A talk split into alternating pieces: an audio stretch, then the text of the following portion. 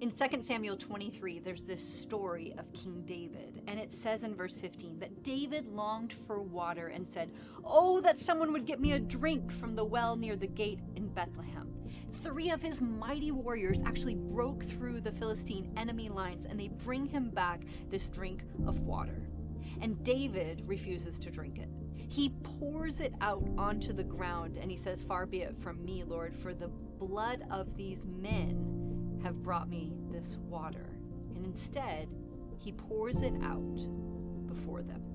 Can you imagine being those men? Like you just risked your life and you're like, what in the world just happened? He has just poured out our offering. But I think actually they understood because there was a drink offering that was given and the priest would pour it out before the Lord. So David said, What you've done is so sacred that it can't be received by me, a human. It has to be received by God. And I wonder, with the work that you're doing, that God has called you to do the sacred work of creativity, of parenting, of serving in whatever way that you do. If you could imagine that instead of being received by humans, if this is being received by the Lord, because there are some things that we do that just need to be poured out, they need to be given as only to the Lord.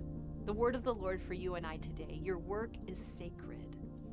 It's a drink offering, uh, an outpouring of love. Your sweat, your energy, your zeal, your willingness to risk on behalf of someone else. It can't just be received by humans, it's to be received by God. The word of the Lord for you today.